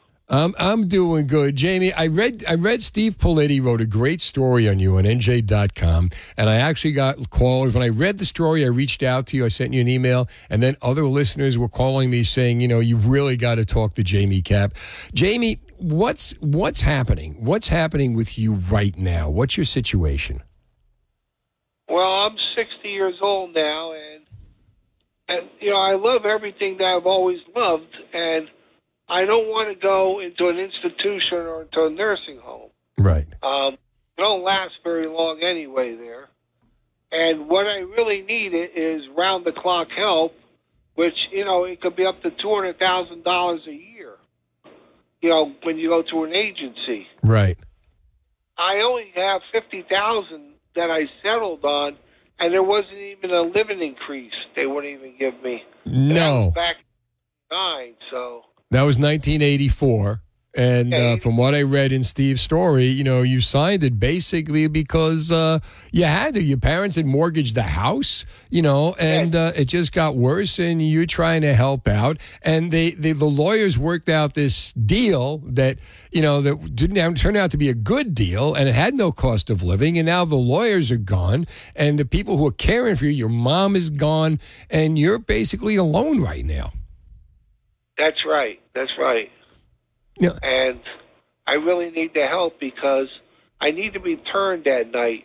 I'm getting skinnier. I'm diabetic, but I can't go all night in one position for 13 hours. I even lay lay on a special mattress that a friend helped me pay for, and I had to get it off the eBay because your insurances, medical insurances, don't cover that stuff. They don't get you all the proper things. You think they do, but they don't. No. And you know, my van shot, my my handicapped van. I need work on it bad. And even a fellow that works for me for 22 years, Right. Making minimum wage. thir- he makes thirteen dollars an hour after taxes. He ca- he's borrowing. He's been using my van since Christmas to go home, and he works only four days a week, every other night day for me for ten hours, and that's through a program in Somerville. Because I got to pay a mortgage, I got the electric bills. I have two electric bills, two water bills, two sewer bills, and it just goes on and on. And you know what? I really love my life because I don't have a problem being paralyzed. It's just that I want to be able to go hunting and stuff still. I use a crossbow, my my shotgun. I go fishing if a friend could get me out there. I, I'm in a fantasy league for the last. I think we're in our 33rd year. Right. I'm pretty sure 34th, and um, I love that stuff. And you're not going to do that from a nursing home. You're going to be cut right off, and I, I don't need that. I really need help, and that's what this is about. I tried to write the story as honest as I could and the best I can. And so far, like I said, you said Steve Politi's the Star Ledger is great. I'm glad that 1015 is going to try to help me, you guys, and really get my story out there to people. You I know- can assure you. When it first happened, they made you believe, don't worry, Jamie, you're never going to have to worry. The team will be around you. Your parents will be around you. Uh, you know, the city will be, Manville will be around you, will always support you. And, and it's all well and good in the beginning. And then, you know, here you are, 60 years old, and the people who remember are no longer around. And, you know, now it's what's Jamie Cap to do? And, you know, here you are, you're quadriplegic Yes. And you're and you're you know and you're you know you're confined and there's so little that you can do. And the only help that can happen now there's a gofundme page that you've set up and your story is there. We're going to put it on nj1015.com we're going to put it up on the website for people to help you out as well. And you know whatever can be done you know we pray for you and uh, hope something can happen because you know this is this is catastrophic. And the, the story of how this happened to you on a muddy, slippery field, you know, and you were coming off an injury and you, you wanted to help the team. And uh, it's just the worst possible thing that could happen, Jamie. Is there anything you want to say to people, you know, uh, who are listening right now? Um, I just like to thank everyone that's been just helping me so far with the GoFundMe. They raised eighty grand, and um, I was even at. I went to a an outing the other week, first time in years I got out, and the um, the Eagles Riders Club they donated five hundred dollars to me, and a bunch of great people, all everyone, and the band there was Heritage. Uh, three of my friends that uh, always play. They really sound great. Nice. I had a great and I, I just you know I love football still. I can't wait to watch our Giants, my Giants. Ah, I Jamie, we, we'll I pray like the together. coach Steve Daboll. I think he's he's made a spark for that team, Mhm. and I think we're going to like Danny Jones a little better this year. I think so too. And I know you're you're a fighter, Jamie. You're not going to give up, and we're not going to give up either. And thank you so much for calling in. And uh, anything you do, we're going to get a story on the website, and uh, hopefully be able to help you, my friend. And thank you, Steve, and 1015 for for reaching out to me and gonna help me. I appreciate it. You I got love it. you guys. Love you too, Jamie. Best of luck. Here's New Jersey 101.5 Fast Traffic on 1.5. 848 221 8101. I'm trying to remember the phone number here. Steve Trevelise, Eric Potts hanging out. My producer tonight. They dragged me in here. You get to do the headlines and tread I haven't later. done this in so long. You know, we once had a summer together where we was like a like a what's what's the word I'm looking for? Summer of love. The summer of love. That's what it was. Really, the uh, it was like a tightly wound unit. That was That's two what years it was. ago. That- Two that years that ago. unit has collapsed. That unit has collapsed. Like Simon and Garfunkel. Uh, how about that submarine? That is so. That is so sad. The the one blessing we can take out of it is apparently it happened, you know, back on Sunday and it was instant. Because c- can you imagine? Because you can't get out of that thing once you're in there. Even if you floated to the top, you can't get out. It's bolted shut from the outside. Seven, it's 18 bolts. So you're you're stuck in there. I can't imagine why. I, I- personally, I guess I can't imagine why everybody want to do it. I, I couldn't. Just the idea that I heard Dennis and Judy talking about it this morning. That you get in and you're sitting down. You got a, a metal floor. You sit down. There may be people uh, close to you, like up against you. There may be people on top of you, Right. and you can't get up. You can't move. Right. For what was it? Ten hours was supposed to be the trip. Yeah. takes I three hours just to sink down to the ship. I couldn't sit for 10 minutes. I mean, don't, don't you get that thing where you have to stand up or you have to? I mean, you know, I saw that uh, last week they did thing where um, they had the law removed about gestation of pigs and stuff, where the the animals, as soon as they're born, they're put into these cages and they can't stand up and they can't move and it messes them up, like physically, psychologically. You know, Governor Christie wouldn't sign off on it uh, back then, ironically, but uh, but I can't imagine that, you know, just not being able to stand. And I couldn't imagine any kind of enjoyment that anyone would get to go look at stuff under the ocean. Right. But that's me. And, but but but they did. But it's the same thing with people climbing Mount Everest. Uh, yeah. And there are people who don't have no business being on Everest and Everest, and they're basically carried up by Sherpas to get to the top. And then you're putting other people's lives in danger. Now I get it; it's a business, and people are paying the money. And people paying the money, there's always going to The be guy somebody wants to do it. There's always going to be somebody to lead them somewhere. I get that, but there should be something in there that says, "Okay, you've risked this. You go do this, and if something goes wrong, we're not expending other chance in other people's lives to go rescue you." But it's that's it. It's done. who we are. Yeah, but you know a- what? The, the problem is you're putting you're putting uh, you know hundreds of people out there on that ocean. That, that you know North Atlantic is very very No, no. I get that. So but- you're putting hundreds of people in ships out on that ocean looking for you. So they're all in danger. When you go to Mount Everest, nobody's carrying you down. But there are always people who are specially trained to do that who want the work. Sure. You know, it- like just like just like just like police, just like firemen. You know, we should uh, just in case you shouldn't put yourself at risk. But if you do get risk, there are these people who will come and help you out. There are these people who will come and bail you out. I understand that. So- but when you're talking about extreme, you're talking about extreme tourism. Right. That that's a different sub, that's a different subject than crime or no, fire no, or something all right, like that. but still, on. just the idea that if there's a dangerous situation, someone there to get you out. If you're going to put yourself in a dangerous situation, and there are people who are specialists in that danger, and they, you know, and they want, and you're willing to pay them whatever it is they require, and that's their job, they're going to do their job. Then ah. that that's why I don't have a problem with it. I mean, you can't otherwise make it against the law, but it's not. And in this situation, they've done this for a couple of years now. This one turned tragic. Yeah. And that's you know that's what's so I don't see any reason to go down there. I really don't. Just it's it's it's a it's a it's now a you know a grave site. It is a grave site for you know fifteen hundred uh, souls who went down, and now five more. Just let it be. We know where it's at. We've got enough video of it. You, what what else you got to study about it? What else do you have to know about the Titanic? Well, why did you have to go up into space? Right, William Shatner went up into space. Yeah, but that's a different story. You went up to space, and I. You, Right, but what happens if he goes up into space and God forbid anything happens to the rocket? Same thing. Oh yeah, If you're not thing. getting rescued, it's the same. T- it's the same type of scenario. Although it seems to me that there's, uh, uh, even though it's it's it's a hostile environment, it seems that the ocean is a lot more hostile than space for whatever reason.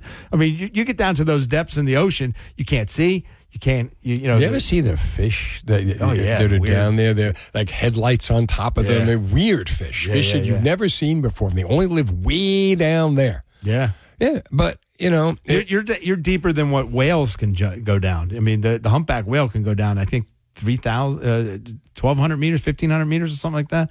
And you're beyond that. That's how far down that is. Because that humpback whale dive pretty deep. Yeah. I, I don't know the humpback whale, but what I wanted to Well, I happen to be friends with a couple humpback whales. No, I freaking did. you, bro, I know you're making this up. but here's, You told me to come on and kill Yeah. some time. Really? Uh, boy, that's a good move. Here's what I want to know. All right, we've got we've got uh, lottery scratch off tickets to give out. All right, we got lottery scratch off tickets to give out. We're not, you're lucky we're not doing Jersey's opening lines. Here's what I want to know. Uh, special number. Where you going? 848. Well, sit down. We're not doing it now. 848 221 8101. I'm going to give you $20 worth of New Jersey Lottery instant scratch offs. The best, the best story. Give me the most daring thing you have ever, where you going? You have ever done in your life. Nobody is calling yet. All right, all right. You, I was going to ask you what the most daring thing you've ever done was, other than this show. And uh, he leaves. He goes away. What was the most daring thing you've ever done? See? All right. I want to know the most daring thing you have ever done in your life. Uh, doesn't have to be like you have to climb Mount Everest. You never know what it could be. The most daring thing you've ever done in your life. Maybe he was answering the phones on the Steve Trevor show. not killed you for offering s- t- tickets when we have these phone problems. Hello, look, the phones are ringing. Chad, what's the most daring thing you've ever done in your life? You mean other other than marrying my first wife? Uh, hold on, hold on, hold on, hold on, hold on, hold on, hold on. Oh, there we go. Other than that, other than that, the most daring thing I ever did, um, I did one of those. Um, it's almost like a personal pendulum. When I was 18, you, they like take you up, and they strap you in on an amusement park like 200 feet, and then you pull the ripcord and you just kind of swing like a. You pendulum. did that? I did that. I was 18, you know, so I'll never do it again. But uh, yeah, it was fun. Good luck. Uh, I wasn't that daring, uh, but that's a good story. 930. Now the veterans. Weather also brought to you by Fantasy Island Amusement Park. Bring the whole family to Fantasy Island Amusement Park in Beach Haven on beautiful Long Beach Island. Their arcade, outdoor rides, and boardwalk games are open daily now through Labor Day. For more info and for hours, visit fantasyislandlbi.com. Fantasy Island Amusement Park. The fun starts here. I'll tell you where the fun starts. The most daring thing you have ever done in your life. The best story is going to get $20 worth of New Jersey lottery scratch offs. And who better to start this out with than uh, the lovely and talented Lucille in East Windsor? What's up, Lucy? Hi. I didn't win last night, so I'm trying again tonight. Okay, so what was the most daring thing you've ever done? okay, well, this was years ago when I was a little girl. I was about seven. I went to the Trenton State Fair Right. with my parents. Right. You know that, right? And uh, we were looking. I was looking up at the the Wild Mouse roller coaster, Right. and I kept saying, "I want to go on it. I want to go on it." I was a very spoiled little girl. I wanted what I wanted, and that was it. The Wild so Mouse? my father's the Wild Mouse. It was called. It was a roller coaster. Where was Yeah. it? It was one of Trenton State Fair in Trenton. Oh, okay, I got it. Remember years ago they had a fair in Trenton there. Anyway, my father's standing next to me. He's an old fashioned Italian father, but he says, Oh no, you can't go up there by yourself. You can't I said, No, I wanna go, I'm going, I'm going, I wanna go. Well, he thought don't let her go herself. He was smart enough. He got in the roller coaster cart with me. We were so terrified, both of us. I don't know how we survived it. but I don't know. We were going around dips and going deep, deep drops, and oh my God, I was just, I was terrified. And my father, if I hadn't, if he hadn't put his foot down and said, "I'm coming with you," Right. I can imagine me being up there by myself. Oh my God! So when I got down, we got down finally. Right. He says uh, I was crying. I was so upset. He says, "Okay, I'm going to buy you a watch to make you happy." And it, it was the craziest thing. I will not go anywhere near any kind of roller coaster. I hate them. I hate roller coasters to this day. so uh-huh. to me, that was daring. That was little da- that was that was daring. Okay, does Eric have your information? I gave him my email address. Yeah. All right, all right. I'll, I'll put you. We'll put you into consideration. You got all the information, right? Okay, Judge Potts, Judge Potts, Judge Doozy Potts. Alex is in Jackson on New Jersey 101.5. Can you beat riding a roller coaster, Alex? Hey, Steve, I have listened to your show. I've never called in. Um, I really love your point of view about this entire. Um, I so yeah, I'm like a motorcycle rider. I'm 38 now. Right. Uh, when I was about 19 years old, uh, yeah, I got a motorcycle and I went 170 miles an hour like an idiot. Uh, there was a helicopter chase after me. Get out! That. And uh, Deminski and Doyle did that. Remember when that uh, that gentleman, like in Clifton, I think, was there was like a fatal car uh, motorcycle crash when the guy was running from the cops. Right. So I did that. That escaped from the helicopters. Did that again. Raced some guy and his beautiful uh, female partner in like a Mercedes red Kompressor in, in Delaware, coming back from Ocean City, and there was a roadblock that was set up for me, and I couldn't go anywhere. Oh my And God, like, you are a popular guy with the cops. Uh, especially getting All right, Alex, you there? dumb stuff. I have a family now and everything, but I, I was like young, stupid, and reckless, Mm-hmm. and uh, that you know, you you hit the motorcycle just a little bit, you hit a hundred. So I was like, let me push it, let me push it, Mm-hmm. and uh, I mean, I'm good. No more crotch rockets for me. Well, what did what did the cops do when they got you? Um, I begged and pleaded, and uh, I had to show up for court. Uh-huh. And then I changed my driver's license around uh, probably four times in about a year. Uh-huh. So, uh, but I think my license is still suspended in Delaware. Okay, and they got your information, Alex. Eric's got your email. You have my email. I also wanted to reach out to the quadriplegic gentleman and to tell him his story was wonderful. Um, I work in spine surgery now, and I see all sorts of different scenarios and people struggling with insurances and that. And what I want to say to your listeners is call the insurance company yourself and ask to speak to a manager, which is a higher tier Yeah. and then you have to ask that twice. So level one, they just want to get you off the phone, so, so you don't care about it. Level two, same thing. You get to a level three, you say, "Hey, this is my story," and they will make sure your insurance is taken care of. And every single person that's struggling with any type of pain, you call your insurance company yourself. You take the notes of who you spoke with, Uh-huh. and then you you pass that on to your physician and your primary care or whoever you're seeing. And the fact that you went out and did some of that work, that'll make their lives easier. And I swear you will get what you want because you deserve to get what you want for whether you're a veteran, whether you're a, a union worker, a police officer, or just a regular Joe. Do not let these insurance companies work you.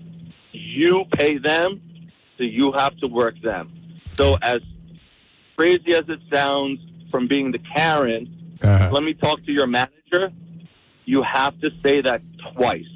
Once you get to the level three, they will do everything in their power to do you because the level ones and twos are only to get paid Yeah. to piss you off and They- get you off the phone. They want to get you off the phone. Alex, thanks. Great story, and thanks for the advice. Okay, we got you. We got Beverly. Most daring thing you've ever done. Can you beat the? Can you beat the helicopter chase on a motorcycle? All right. Uh, special number 848-221-810.com. The New Jersey 101.5 fill your tank this summer. You can win a free $100 gas gift card from Hackensack Meridian Health. Download or visit our free New Jersey 101.5 app and enter today for your chance to win. I got uh, $20 worth of New Jersey Lottery scratch offs here, looking for the most daring thing you have ever done. And uh, that winner will possibly win a few bucks from New Jersey. 101.5. There's only one question I could ask. What the hell are you doing here? It's you and Ambler. What's up, you? Well, I think I might want to try to, you know, daringly win these lottery tickets. Oh, yeah? What's the most daring thing you've ever done? Well, first of all, I got to say, listen, dude, Steve Trevelise and Eric Potts together on a radio show, the best two New Jersey comedians. You guys are funnier. I, I've seen your shows. You guys are great. I'm sorry, you, the headphones, they messed up. Could you say that again? What was that? Listen, I'm Steve kidding. Trevelise, Uh, Eric Potts, two New Jersey comedians that are people. Go out and watch those shows. They're great. that was easy enough. Nah, I appreciate it. All right, what's the most daring thing you've ever done? All right. Okay. So this is the most daring thing I've ever done, Steve. It's really, I'm, I'm embarrassed by it, actually. It's okay. Okay. Well, I called New Jersey 101.5 a couple times in in one week. And they said you could only call one time. And I was like, yeah, but like me and Steve are, are really good friends and everything. you know, you can't call. You can only call once a week. and Uh. I'm like, okay, so that was pretty daring for, of, of me to try to get on your show. That was good. Now you You like know. Lucy Ricardo. That was good. That was very daring. But uh, we got to go a little bit, a little bit more than that. But thank you for calling New Jersey 101.5. Let's go to uh, Tracy is on New Jersey 101.5. Hi, Tracy. Hi. What you got? All right, so this is daring for me, but it's probably kind of pathetic. Okay. I have no sense of balance. Okay. So the one job that I had, I had to drive every day to the post office to get the mail because there's no mail, mail receptacle, but that was about a mile Okay. all around. Right. So if I walked to the post office, it cut out about three quarters of that. Right. But in order to walk to the post office, I had to walk through the woods, and it wasn't the greatest part of town. And there was a bridge. It had wooden slats, and about every other slat was missing, and the rest of them were all wobbly. Oh, my God. It was very, you know, a lot of trees around and stuff. And if I fell through, it was about a good 10, 15 foot drop. Right. So if I fell, probably nobody would find me. But I went to the post office, got the mail, and went back the same way on that bridge. And the way I kept myself calm was counting my steps, and I got up to about 40 steps on that bridge. Wow. And you made it back. I made it back, and then I got yelled at, don't do that again. Do we have your email address? Who's in the woods? Yeah, really. Yes, he does. All right, hold on. We are, we are you are definitely in the running. All right, look at this. Most daring feat on New Jersey 101.5. We're going to talk about feet. About Phil and Toms River? What's up, Phil? Hey, Steve, how are you tonight? Good. How about you? I'm pretty cool. I got three things that I've done. You got three things that you've done. I'll tell you what. Three things. Here's what I'm going to do. I'm going to put you on hold because I got to hit the news. And when we come back, you'll tell me the three things, okay? Oh, got it. All right. If you think of another one, we'll have four things that you could do. All right, here we go. Uh, special number 848 221 8101. Eric Potts is producing me tonight. I want to hear the most daring thing that you have ever done. And the most daring prize, the most daring thing is going to win $20 worth of New Jersey lottery scratch offs because, uh, as you know, the New Jersey lottery, because anything can happen in Jersey. And again, special number 848 221 8101. Go to NJ1015.com, check out the Steve Trevelise page, and you will find out the new Bud Light commercial because they just don't give up when you're losing billions of dollars a month. And we got that. And uh, we've also got the uh, white pizza that New Jersey craves that you like so much. We got that. And uh, we also got an incredible story of an appliance store town. We got that. And uh, we also got the places where people are moving to when they leave New Jersey. Jersey Don't you- Radio. I love the topic and I can definitely relate. New Jersey 101.5. Get it almost every night. And when that moon gets so big and bright, it's supernatural delight. Everybody was dancing in the moonlight. And that's what we do on a Thursday night. Steve Trevelise. Eric Potts producing tonight. Special guest star Eric Potts producing tonight. It's kind of like when Warren Zevon would sit in with the David Letterman Orchestra. Did you ever see Warren Zevon on David Letterman? You did. The la- when uh, David when uh, David gave Warren Zevon the entire show one night, and it's one of the you know Zevon was dying. Zevon used to date the midday girl at WYSP, Anita. And when I worked uh, with her, still, still remain a very, very big fan of Warren Zevon's. And remember the show when Letterman uh, gave him the entire hour? Yeah. And at the end of the show, he hands him the guitar and says, "Take care of this for me." And enjoy your you want to start crying and enjoy your sandwich. Enjoy your oh sandwich. my god! All right, so uh, we got to get some Warren Zevon into the mix here. We'll take care of that. Uh, here's what we're doing. We have uh, lottery tickets. We have twenty dollars worth of New Jersey lottery scratch offs, and because of the submarine that we lost uh, going down searching for the Titanic, uh, there are no survivors, and it's very sad. What is the most daring thing that you have ever done? And uh, the number is special number now 848 221 8101. Let's go to Giuseppe in Philadelphia. Giuseppe, come sta? Hey, Steve, long time listener, first time caller. Thank you. Love the show. Thank you. Superb. So I am 22 years old. Right. When I was 12, turning age 13, um, an incident happened at my school here and in the suburbs of Philly in Montgomery County. Right. And they shipped me off to a alternative placement school, APS. A what? They said all of a sudden, oh, they said all of a sudden, oh, wait, wait, wait, you have autism. I'm like, nah, no way. That's diagnosed before age two. So they shipped me off to a place with autistic kids. Right. I'm mad. I'm like, I'm not with my friends. I got taken away from about 20 of my friends, Right. 10 of them being really close. So I said, you know, I went, went in, went off the bus one day. Plus, it's a two hour bus drive, two hours there, two hours back. Right. So I was like, well, you know what? Let's get off this bus. Let's go into the class and let's run and let's pull the fire alarm. I run, pull the fire alarm, escape out, go to a nearby office building that is a mile away. Right. I pulled their fire alarm inside Oh that my God. Okay. State police showed up because it was their jurisdiction. Right. Um, and I tell you, the officer's like, look, bud, we're not going to charge you with reckless endangerment, but you, you've just committed some pretty high up uh, class misdemeanors, and I could be charging you with actually a felony. Right. But I'm not going to do that. Okay. I'm not going to do that. Uh, but instead, they Baker Acted me. They what? Baker Act.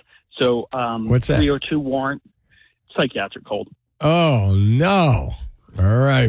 Thanks for the call to New Jersey 101.5. All right. Where do we go from here? How about Phil is in Toms River on New Jersey 101.5. Hi, Phil. Hey, Steve. All right. Started out in 1979. I was living in California, Okay. Simi Valley, Right. and I had to go through Decker, Decker Canyon to get to the beach. Okay. And Decker Canyon was about 30 minutes long with about six hairpins and lots of wide curves with no guardrails up high. Right. Have you ever done a hairpin at 50 miles an hour? No. You have. It's just like one se- yeah, one second you're going one way, and the next, next second you're going the other way. What were you driving? What was that? What were you driving? I was driving a 69 Vet convertible. Oh, man. Okay. Go ahead. Yeah. I was having a blast when I was out there. Yeah. Anyway, and number two, I when I was living in Arizona in the 80s, I'm going across the desert in the 85 Vet, Right. doing 100, 150 for about five miles. Wow. And it, it yeah, it was the car was just like vibrating. You know, What were you feeling like while you were doing that? I feeling like tunnel vision. Don't take your eyes off the road. Don't move. At any move. point, did you get, I got to slow down, or were you like, I got to push this thing? No, I was out on the desert. It was all. It was nighttime. The only thing I saw were jackrabbit ears. Oh man, I'd be worried they Yeah, jump in front of the car. In a, in a '69 vet, you're doing 150 through the desert. No, 85. 85 vet. Or 85 vet. Wow. Yeah, the 60 and in Arizona, I was doing 50 miles an hour through, you know, hairpin turns. Oh, okay, okay. So now you got the 85 bet. We're taking that through the desert. Yeah, yeah. All right. And what's the third one? The third one was I was living up in uh, Phillipsburg. A f- uh, fellow contractor I knew up there. His father is partners in Blairstown Glider Port, Right. and he took me up in a glider. And you raced a vet. Says, yeah, yeah. Go ahead. Okay, go ahead. And he and he asked me, he said, "You want to do a nose dive?" I said, "Well, this is the only time I'm going to get to do this, so yeah, let's do it." And it's just like straight down inside the oh. glider plane, you know, straight down towards the earth. It's like, whoa! You did the nose dive in the glider? Yep. And what happened? What did it feel like? How, how describe this? What was it like? It was better than any roller coaster you ever been on. Oh man! You were straight down, you were going straight down, just like you were weightless. And then you go And right back up. How did you go right? How did you know to? How do you turn it to go back up? Well, he he knew how to fly. I didn't. Oh, okay. he did his, you know, he did his thing. But his father owned, you know, half of the glider port, so I trusted him to do the right thing. Yeah, good move. Good move. I had a friend who did sound. He would go on, he was a sound man. He would go on different tours. And he toured with Rush, he toured with Bryan Adams, and he would go all over the world. He used to run the Ferris wheel at Great Adventure when I worked there years ago. And he ah, would all he would take is his his luggage and his hang glider. And he would tell me stories of like jumping off the cliffs in Japan. He just loved the hang glide. And he did it all over the world, and that that is amazing and daring. Just just like what just Oh, I- like what you did. Oh man, I've watched what you know, with when they jump off the cliff. I Uh-huh. watched them like with with the cameras on them, and it's like you feel dizzy. You feel like you're jumping off the cliff. You know what I mean? Yeah. when you get near a place, you get that. Oh, that's scary man, stuff. like- I That is. All right, Phil, I'm putting you in the hopper. All right, here we go. We got Andrew, we got Michael. I got room for you. 848 221 8101. We got some great stories. The most daring thing you have ever done. And the best story is going to get $20 worth of New Jersey Lottery instant scratch offs. Special number 848 221 8101. I'm Steve Trevelise, and this is New Jersey 101.5 Fast Traffic. All right, here. Steve Trevelise and uh, the Baja Marimba Band. Any minute now, you hear the trumpets. There we go. There we go. All right. The number to get through, a very special number tonight uh, 848 221 8101. And then we're going to be using that temporarily. This week, I'm going to be, uh, tomorrow night, I'm going to New York. I'm going to see Rock and Roll Man. With uh, we're going to try to get him on next week. Uh, Joey Pant's going to come on. Joe Pantoliano. Do you know Joe Pantoliano, Eric Potts? He of uh, Ralphie and the Sopranos. He of Doc and Eddie and the Cruisers. He of the manager in La Bamba. He of uh, Tommy Lee Jones' assistant and The Fugitive. And the one afterwards, Ma- was it Major Crimes was the one after it? I forget. Uh, with uh, I can't remember who the other guy was in that. Uh, but anyway, uh, and Christi- and Constantine Maroulis plays Alan Freed. I can't wait. I'm going to go see it tomorrow night, and we'll give you the review next week. We'll get them on Saturday. I'm going to be uh, broadcasting live from the Asbury Park Boardwalk from three to seven, uh, doing the music shift. I'll be following my good friend Big Joe. So uh, stick around and listen to that. Sunday, I'm going to be on a meat truck somewhere uh, in Bricktown uh, selling the steaks, the essential meats, and they are really good. I've actually bought them. I mean, I, they're, they're, uh, 40 ribeyes, uh, 20 ribeyes for $40. It's a great deal. The, the meat is fantastic. I, I bought the big box. You're going to you're gonna do your face, do yourself a favor. Come out, say hello. And uh, but right now, tell me the uh, tell me the the most daring thing you've ever done. I'm putting lottery tickets up on this, okay, for the best story. Let's go to Michael on the Turnpike. What's up, Michael? Hey, Steve, how you doing tonight? Good, pal. How are you? Oh, I can't complain, can't complain. All right, Uh, tell my me. story is, I grew up in a, a little town called Belford. It's part of Middletown, Uh huh. and we used to ride our bikes uh, in the summertime to Sandy Hook. Do you remember when the bridge used to open? Yeah, yeah, yeah. The bridge had opened. We used to hang. We used to jump off the bridge. Get out. With the Yes, bikes? sir. We used to do it. No, no, no, no. Just dive off the bridge or do flips off the bridge. You're kidding. Uh, there was a swing. Un- there was a swing underneath the bridge. Uh-huh. We used to swing off the. Sw- uh, the most daring thing I did though was uh, the bridge was opening one day, and everybody took it there to see how long you could hold on to it as it was going up, Oh God. and then coming back down. Uh huh. Yeah, that was that was the funnest. I- The I- funnest. you know- Like, wait, wait, wait. What was it? You're holding on for your dear life. If you let go, you're going in the water, right? Yeah, that's that's the object. The object Yeah. is to see who could hold on the longest But- but- until it closes, and then you let go and fall into the water. How high did the bridge go up that you was above the water?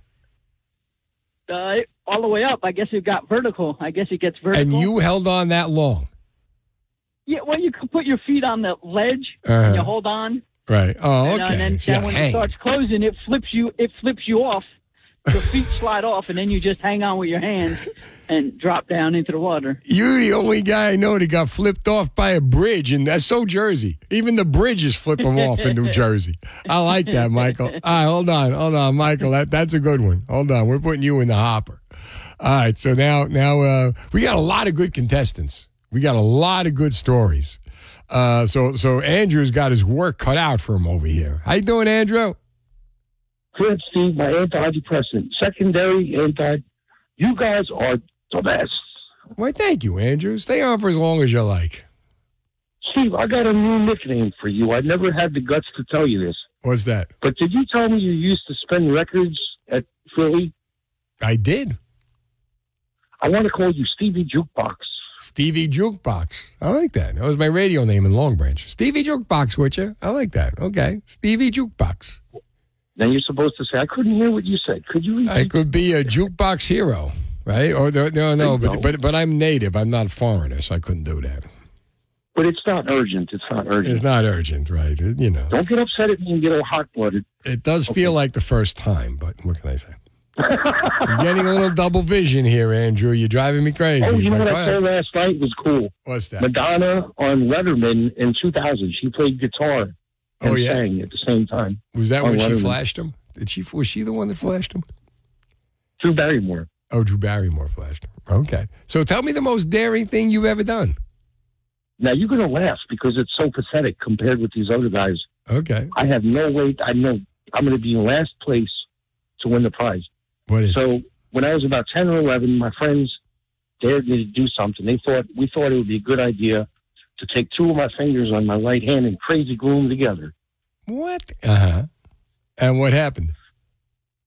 Well, hours later, I don't know how she knew it. I don't know if she read the label on the box or whatever. Right. But my mom took nail polish remover and it dissolved it right away. Yeah, I heard that. Nail polish remover works.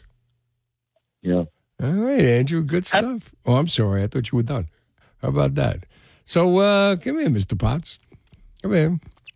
In Italian, we call him Tusi Potts. Come on.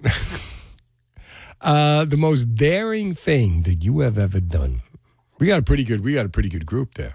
All right, we're doing pretty good with the most daring thing. A lot of good stories there, and twenty dollars worth of New Jersey lottery scratch offs. Mm. So, what's the most daring thing that? Yes, you've been in the army. You're a retired police detective. What's the most daring thing you've ever done? Came in and worked for you tonight. There you go. There you go. Did you ever have to do like uh, like when you see on television when the when the detective is chasing the criminal and uh, you ever notice? I always wondered about this. You're the perfect guy to ask because every time you, the most predictable thing about Law and Order in the first half hour, you I've know. never seen one episode of Law. and Order. I'll Order, tell by you, here's the most the most the most predictable thing about Law and Order. Every episode's for the Dick Wolf formula from day one. There's always a scene where the detectives in the first half go to question a suspect, and as soon as the guy sees him, he turns and runs. And you get the pol- every every week there's the police chase, and in the second part, in the lawyer part, every week the judge throws out a key piece of evidence for the defense. Of course, it's as predictable as dum dum dum dum. Uh, but did you ever have a situation right? As, as a as a detective, where you're chasing the suspect for like blocks and blocks and blocks, and then you catch you climbing the fence, and you go up on the fence and catch him and throw him down, which is every detective show ever made. I mean, no, I'm not chasing anybody blocks No, and blocks and blocks. When the cop just pull out his gun, I know Yeah, the radio's faster. Exactly. So so like how how real when you watch? I don't these think shows? I don't think it's real anywhere. any of 'em real. I don't think it's real in most places now because a lot of these cities and a lot of these police departments are saying it doesn't matter if it's in a car or they're the person. No chase. No chase? No chase. No chase. Okay. We had a situation. They're just tying the police officers' hands. when I was in shadow traffic, we had um, the way we did traffic back then. We had uh, producers, and the way traffic was produced, they had cameras on top of billboards all over, and they would look through the camera. One guy's looking through the camera. We had helicopters flying over, radioing the information, and then we had calls. We had drivers out on the road who would radio in. They just drive around looking for traffic, and we used to do this thing with direction calls.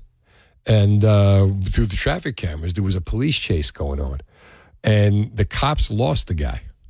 And our producer found him and radioed the cops and told them where he was. And uh, that's, You all got very excited. big big moment. It was, it was huge.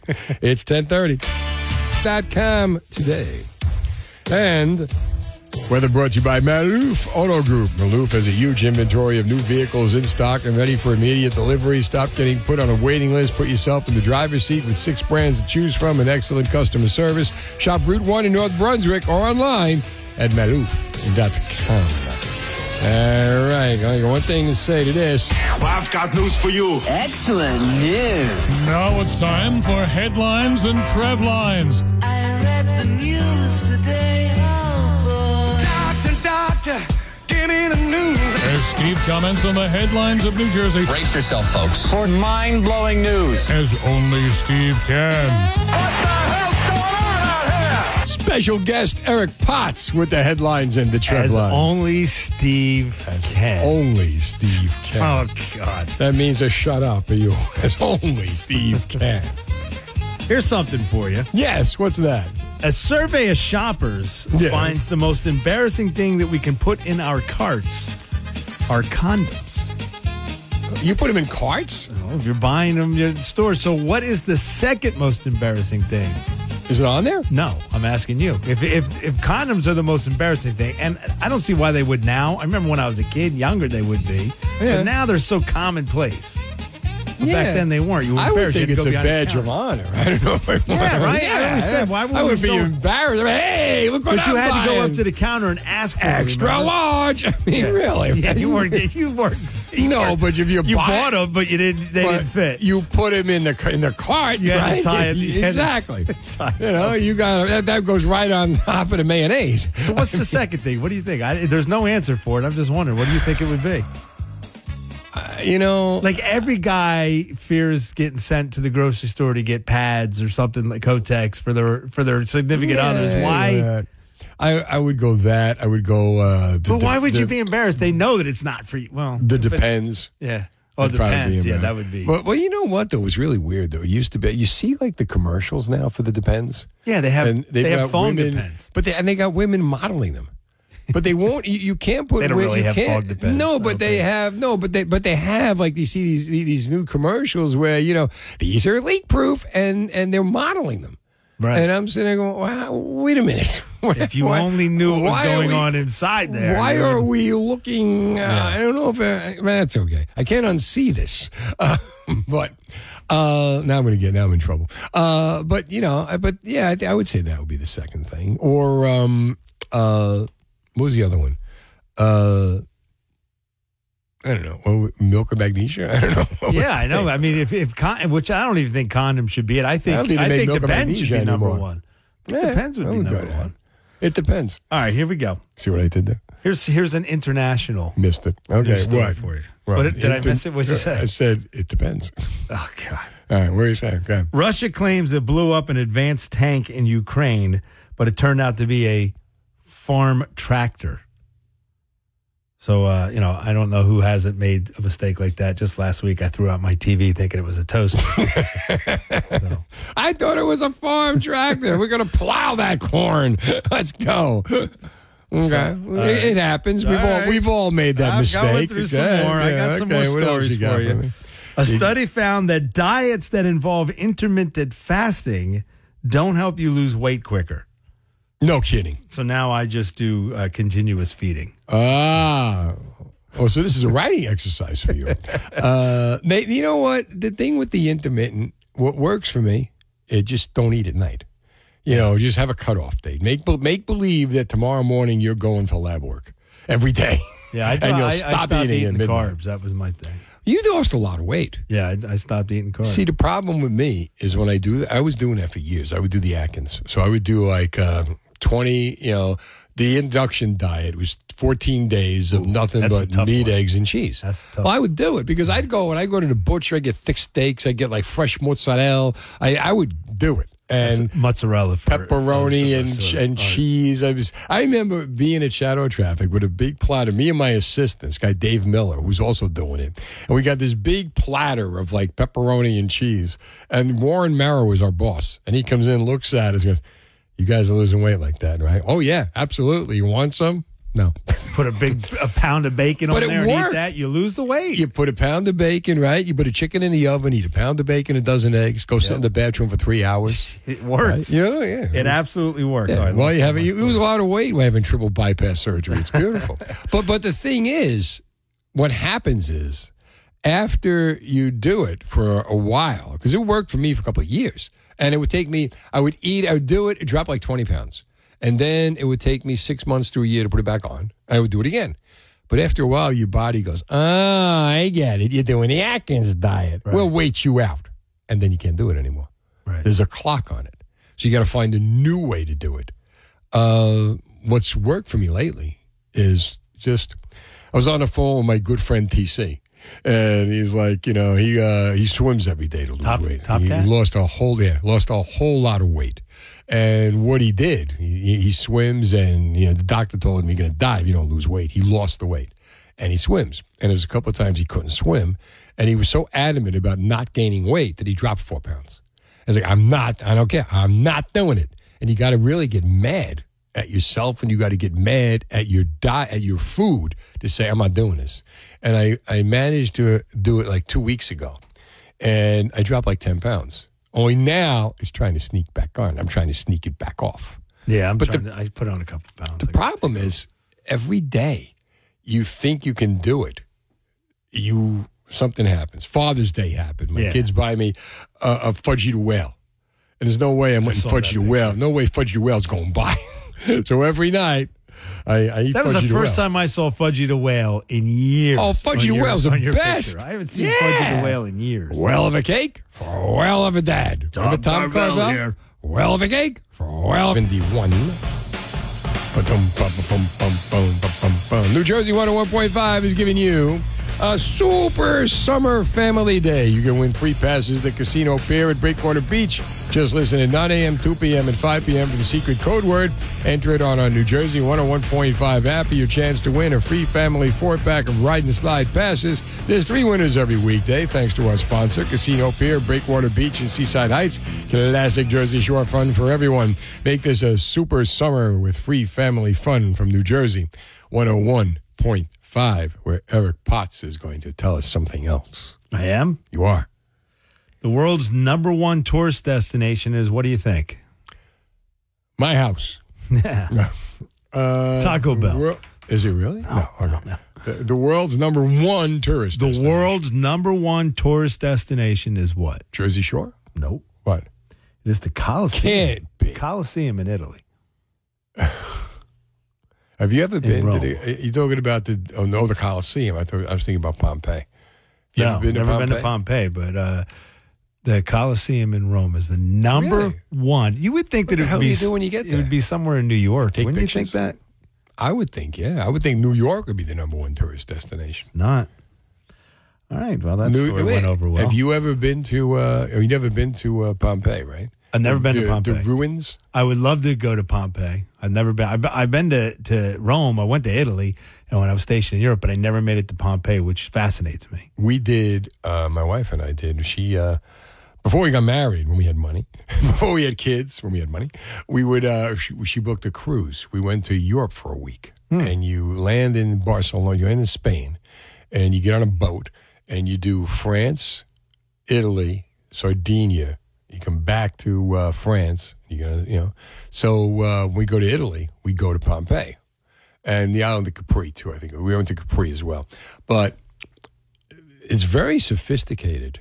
Now, back then, uh, when you're the city, like the walls that are up, the way they did traffic, they would have like all along the towers, all along the buildings, would have these images, and the images would direct you to hmm. where everything was. Hmm. Here's the funny part. In those days, prostitution was legal. Mm-hmm. And the way they got you to the local Pompeii House of Ill Repute, there were little peepees on the wall that were pointed. That would point. Why were you putting those on the wall? in that direction? supposed to keep those in no, your it wasn't, pants. it wasn't even like graffiti. It was like actual picture. This like like a building, Right. right? I I can find pictures. I taken in two thousand, but I mean like you have like you know engraved into the wall, just like the fruit stand with you know whatever the vegetables, like you know wherever it was there. The police, big business all back then. taking you there. Big business now, and then uh, you know you would you would follow follow the yellow brick road. you know, uh, Follow the yellow brick penises. Follow the yellow brick pee and you get there. All right. what else we got? Uh, how about Brownsville, Texas is ranked as the least healthy city in the United States. Lack of physical activity was one of the factors. Mm-hmm. Uh, hearing the Brownsville, news, Texas. the Brownsville residents got some exercise by lifting one finger towards the surveyors. There you go. There you go. Look at this. I'm telling you, it's it's a writing exercise for this man. Did you see the new Bud Light commercial? What's that? Did you see the new Bud Light commercial? I did not see it. They really have no idea what to do now. You know, they uh, you know the one uh, the Bud Light commercials, and then they uh, they started um, making fun of their audience, and they didn't want the college frat kids, and they didn't like the out of touch, you know, the out of touch audience, so they blow off the audience to hook up with Devin Mulvaney, transgender influencer, and next thing you know, they're uh, losing uh, twenty seven billion dollars and and sinking lower and lower. So they come up with a commercial where they're going to have where the American flag and country music, and Now everybody's drinking the beer. Oh, it's so obvious, right? Now they got a new commercial, a summertime commercial. And what they do is they got a whole bunch of summer fun things going on, and they're playing Chic's Good Times. Oh, The, the, the Bud Light audience is not going for Chic's Good Times. You know what would work, though? Take Summertime by War. If you put Summertime by War under that, you probably got the Bud Light audience. You probably, it'd be. At this point, just just leave your. Go, They, do- go they don't know what to do. Yeah. Well, it's it's it's the perfect storm because the problem is not only did Bud Light go out of vogue because there's so many alternatives now, so many microbreweries, so many you know kids aren't just drinking one beer. And you blew up your original audience trying to attract a new audience. You, you keep your original audience, try to attract a new audience. You don't create a new beer. You don't do it all. Change the name. You know, but uh, but the uh, oh, I, I had a thought and now I forgot. All right, that's okay. We're we're out of time anyway. But I, I think that that would have been the move though. Oh, oh, that's what I wanted to tell you. You know the song "Summertime" by War. Mm-hmm. Okay. Do you know where it came from? Uh, somebody was fighting a war in the summertime, Steve. I don't know. I'm going to explain this to you now. the guy who was I don't think you ri- had time. I, I got time now. The guy who was writing War is sitting in his car and he wants to write a summertime song. And he's trying to come up with the idea and he needs a melody. And he's listening to the radio and he hears a Burger King commercial. And if you listen to Cause it's summer, have it your way. That 12B pat. oh, that's uh, that's now, now, now you know something, okay? Hold the pickle, Let's do hold this the again lettuce. sometime.